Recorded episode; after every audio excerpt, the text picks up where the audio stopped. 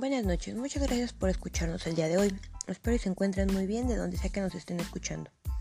Hoy hablaremos de las características y conceptos del estilo de aprendizaje.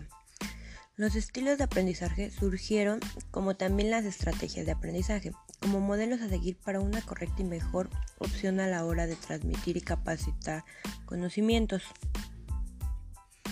Los estilos de aprendizaje son rasgos cognitivos, fisiológicos y efectivos que son los, que, son los indicadores de cómo los alumnos perciben la interacción y responden a los diferentes ambientes del aprendizaje. Tenemos cuatro. El sistema de representación visual, que los alumnos son más visuales por colores, imágenes, dibujos. El sistema auditivo, que es por medio de sonidos, mmm, presentaciones de auditivas, libros auditivos. El sistema de representación kinestésica es cuando ya es en una práctica de laboratorio, ya lo tocan, lo, lo ven en físico.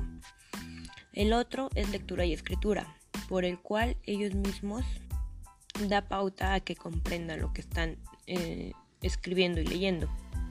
Estos son los cuatro. Espero y les haya servido. Nos vemos en el próximo capítulo. Muchas gracias. Hasta luego.